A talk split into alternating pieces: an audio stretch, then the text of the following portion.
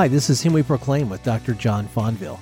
We're making our way through a study in Galatians 3 called Sons of Abraham. Today's lesson is called What Do I Need to Be Saved From? The answer? Well, we need to be saved from God, the perfectly righteous, holy God. It's not what we want to hear, but without Christ's forgiveness, we are lawbreakers and enemies of God. And John takes us through this gospel filled message of hope. Here he is now with part one of What Do I Need to Be Saved From? Paul in Galatians chapter 3 is answering this question How do you live a blessed life? How do you go through life as a blessed person? All of us want to be blessed people, right? None of us want to be cursed people.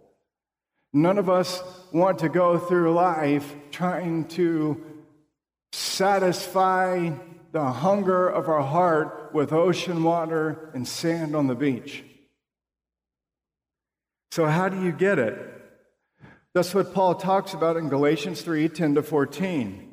And last week, what we saw was that unlike many people in our culture who think that the uh, purpose of religion is to give you a list of rules Kind of like the golden rule, which everybody in our culture quotes, is to give you a list of rules or principles that lead to a blessed life. And basically, Paul says if you want to follow that type of path, go ahead and knock yourself out, because that's exactly what you're going to do. You're going to knock yourself out. Because Paul says that a law driven principle driven life only issues in a sentence of condemnation and cursing. It enslaves rather than frees. And so, since a set of laws do not lead to a blessed life, what does? The Judaizers in the Galatian churches, they came along and they said, well, Paul just got it partially right. He has an incomplete gospel. Paul told you to trust in Christ alone, but it's not enough. We're here to complete it because he left out a key part. And so, what you need to do if you really want to be a son of Abraham, if you really want to be a person who lives a blessed life, there are certain rules you need to keep. It's called the Mosaic Covenant, and you need to keep it all. And they said, if you do that, your life will be blessed. Here's what Paul does he takes up their very argument itself, he turns it against them, and this is what he does he denounces man's doing right in order to put God in debt to him. We see this all the time in our life. I see it all the time. I'll give you a perfect illustration. I Was talking with someone this week, said, How's your church going? I said, It's going well. I mean, our staff are really starting to sense that God is really beginning to awaken people to the gospel. We, we sense that there, there's a hunger coming and that God is beginning to work and move in our little church plant, and we're excited about that. And this is his response well, yeah, because you've paid your dues. You didn't have a voice for seven years, and yet you were faithful. And you started with six people on your couch, and you've been faithful. So God is now beginning, because you were faithful, to bless you. I just looked at that person and I said this because I knew they had no idea what they were saying. But this is where people live. I said, you know what? It's all grace. It's all grace. I don't merit anything in my life. My obedience, my suffering, trials we go through do not earn you one thing. Nothing you do makes God a debtor to you so that if you follow certain rules and principles, God comes down. Do you understand what I pray for when I'm down here singing music for you guys and the whole time I'm praying? And I'm saying this God, lift us up. Lift us up by grace to you. Because my singing, there's nothing I can do in my singing to bring you down, to get you to do something. We have it all backwards in our life. Our works and our obedience is simply a response of gratitude to this overwhelming, joyful announcement of good news. That's all it is. And so the Heidelberg Catechism says this Well, does God not reward us by our works? The Bible teaches that. And this is what it says Yes, not but not based on merit, but grace. And so Paul says, Galatians, if you listen to these false teachers, you are working in such a way to try to make God your debtor. I obey, I do, therefore God loves me and blesses me. And Paul says, You think like that, and you will have a cursed life. And so, what he does in verses 10 to 14 is he sets forth four arguments based on the Old Testament scriptures from Leviticus, Deuteronomy, and Habakkuk.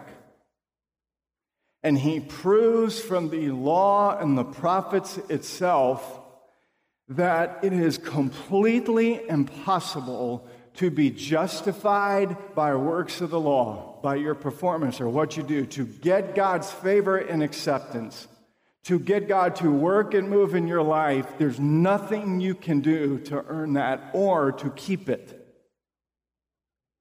And so here's the first point, just by review last week. The Old Testament scriptures, this is verse 10, teaches that the law issues a sentence of cursing rather than blessing. He grounded his first argument from Deuteronomy chapter 27, verse 26, which sums up the major proposition of the entire law, which is this. He says, For it is written, he's appealing to Scripture, cursed be everyone who does not abide by all things written in the book of the law and do them. Now, as a former Pharisee and expert in the law, Paul understood what the law taught. He understood the blessing cursing pattern of the Mosaic covenant. And he takes that blessing cursing pattern, he applies it to the Galatian situation. So, what you have in verses 10 and 12 is cursing from Mount Ebal. The six tribes of Israel that were commanded by God to say amen to the curses Verses 10 to 12 is the cursing from Mount Ebal. Verses 13 to 14 is the blessing from Mount Gerizim. And as you'll see in a couple weeks, the fulfillment of those blessings are all wrapped up in the person and work of Jesus Christ, who is the principal subject of the scripture. And so Paul says this the law requires you to keep everything it commands and forbids, down to the most minutest, that's terrible English, detail. Paul says if you do not keep the minutest detail of everything God has commanded and forbidden, that very lack of perfection is sin, and it lays you open to the curse of the law, and it cuts you off from life. You drink salt water and you put sand in your mouth, is what he's saying. That is no way to live.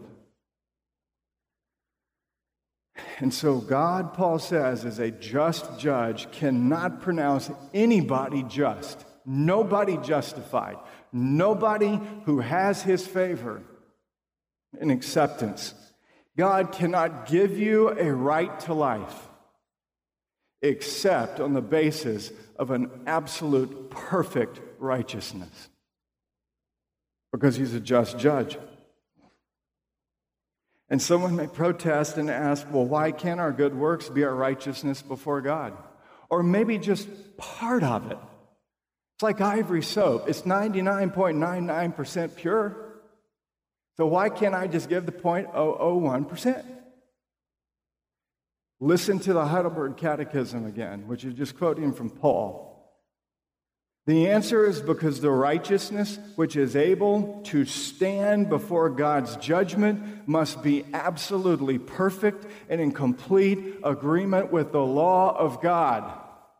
But our best works in this life, and they're speaking to believers here, our best works in this life, even as believers, are all imperfect and stained with sin. Because even as believers, though we're justified, and we'll come back to this in a couple weeks, which is simultaneously just and sinner. Even though we're justified, we are still unable to bring our lives into perfect conformity with God's law.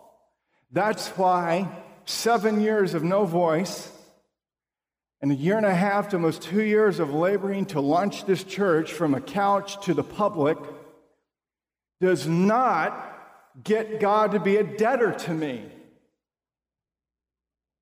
None of my works over the past year and a half in this church has ever come close to being in perfect conformity to God's law. If it was, you would be looking at Jesus and not John Fonville. I am a sinner, just like you. And I need justification just like you. I need grace just like you. And so all that the law can do is shout to us from Mount Ebal Cursed be everyone who does not abide by all things written in the book of the law and do them. Now, as you're going to see this morning, as we sing in Lockwood's song, there's no more curse. There's no more condemnation from the law when you're justified.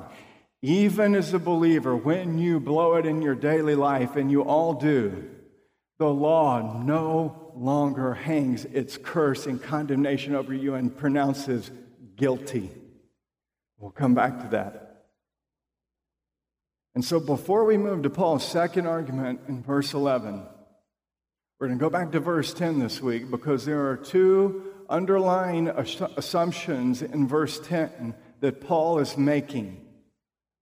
Two unstated premises that Paul is making about human nature that is absolutely critical for you to understand, for you to be amazed at the glory of justification.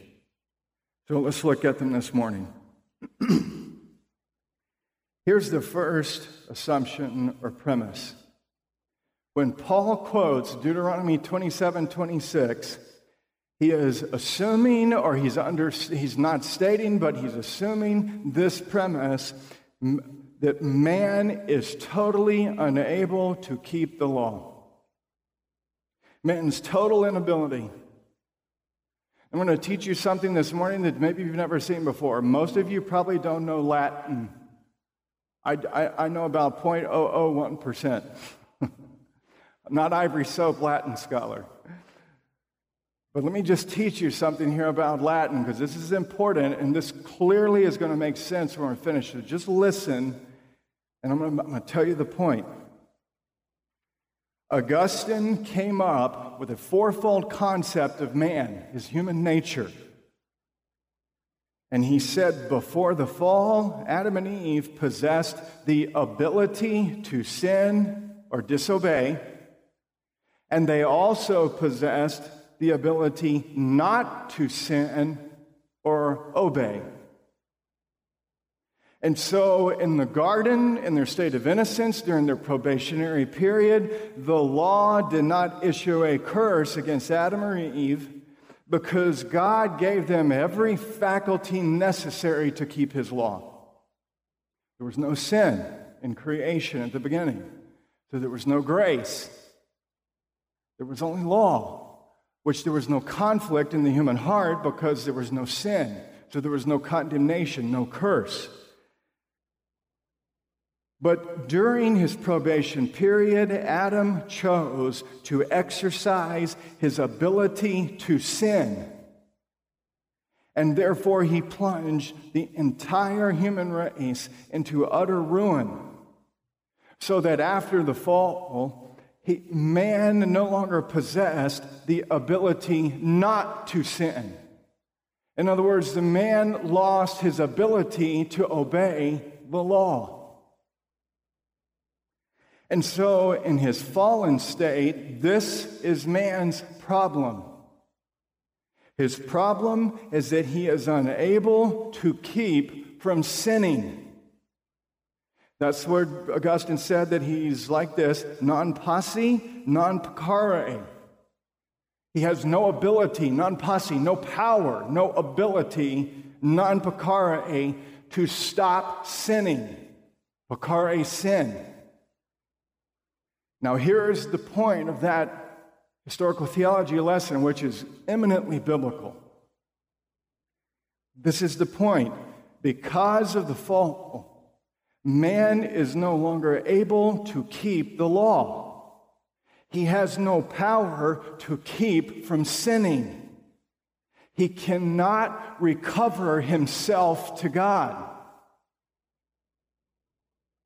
And so, if you were to read Deuteronomy chapter 27, verse 26 in the positive fashion, it would read like this Blessed be everyone who abides by all things written in the book of the law and does them.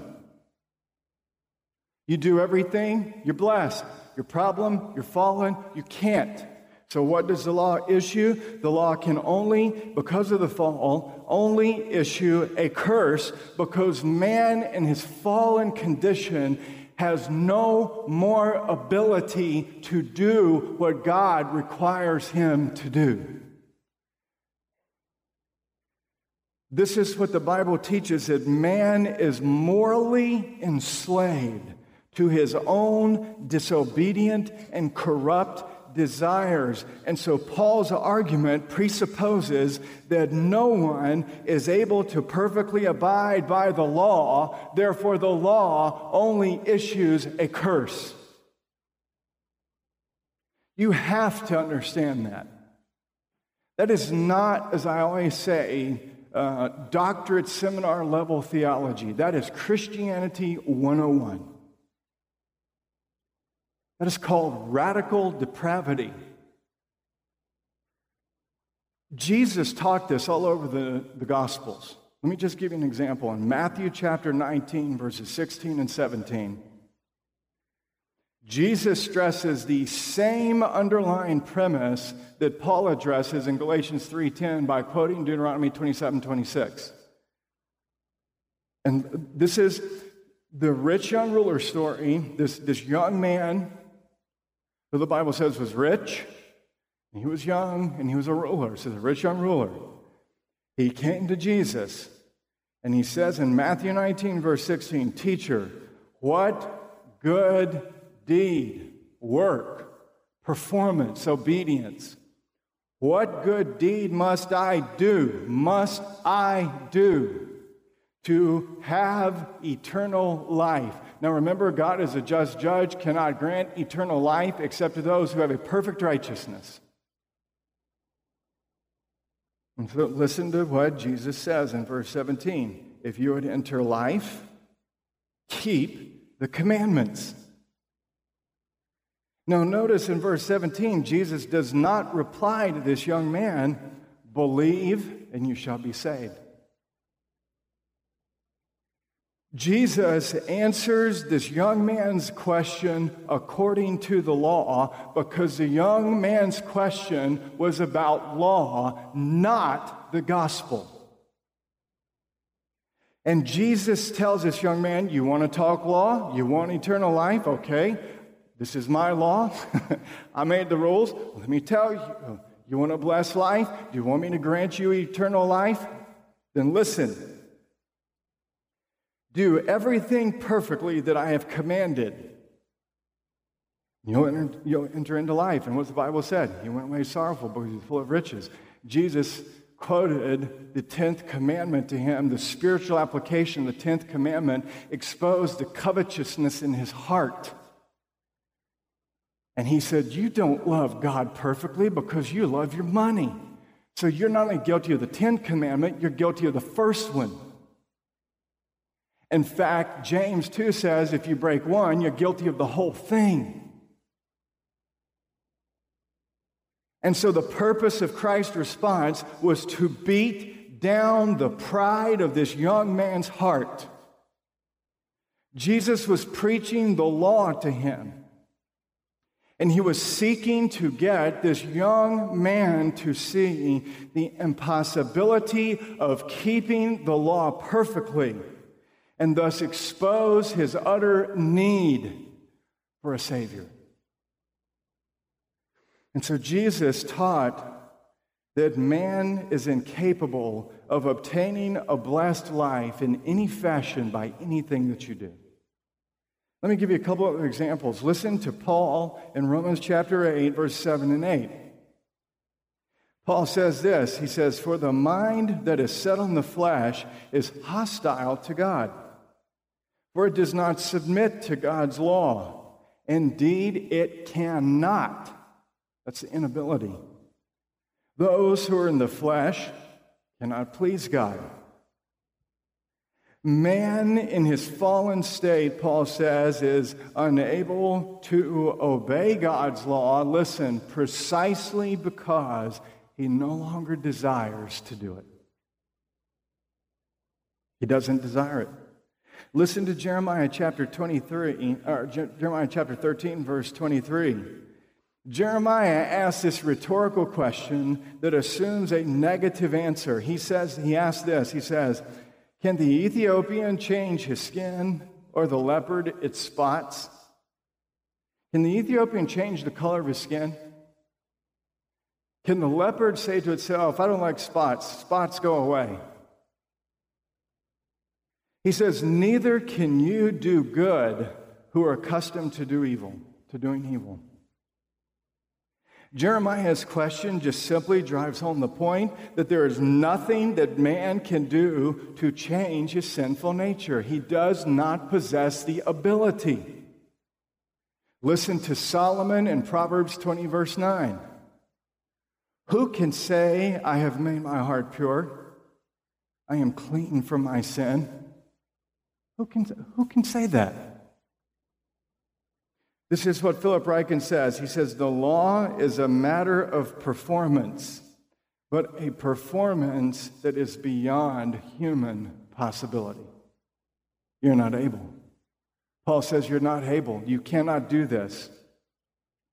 The purpose of the law is not to make us good people so that God is in debt to us so that we are deserving of his blessing.